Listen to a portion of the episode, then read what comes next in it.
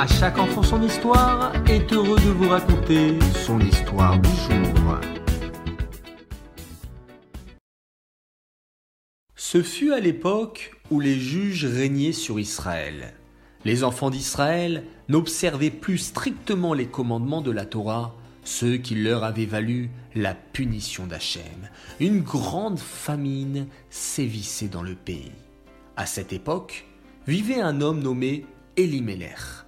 C'était un riche commerçant qui n'était pas habitué à la faim et à la pauvreté, et il projetait d'échapper à cette misère en allant ailleurs.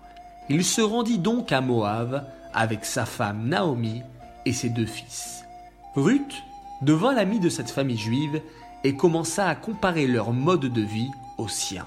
Elle se mit à admirer les lois et coutumes juives.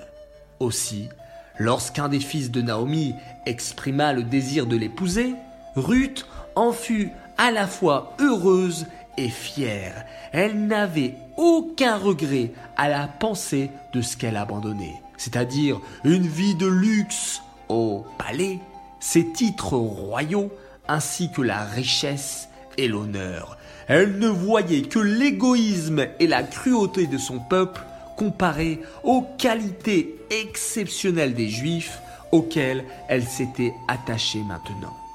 Mais quelque temps après, Elimelech et ses deux fils moururent. Naomi devint veuve, ne savait où aller ni que faire. Un beau jour, elle dit à Ruth et à son autre belle-fille Orpa, Moabite également. Mes il faut que je m'en aille. J'ai décidé de retourner dans ma ville natale, Bethléem. La vie ne doit pas être agréable là-bas, et il n'y a donc aucune raison que vous souffriez aussi. Acceptez le conseil que je vous donne et retournez à la maison de vos parents. Vos maris sont morts. Peut-être, dans votre pays, pourriez-vous vous remarier? Moi, j'ai perdu à tout jamais mes fils. Mais vous, qui êtes jeunes, vous pouvez trouver un autre mari. Orpa avait l'air triste. Finalement, elle embrassa sa belle-mère et lui dit au revoir. Mais Ruth, les larmes aux yeux, s'accrocha à Naomi. On lui demanda de lui permettre d'aller avec elle. Elle la supplia en ces termes. Ne me presse pas de te quitter pour m'éloigner de toi, car où tu iras, j'irai. Ton peuple sera mon peuple, ton Dieu sera mon Dieu. Où tu mourras, je veux mourir.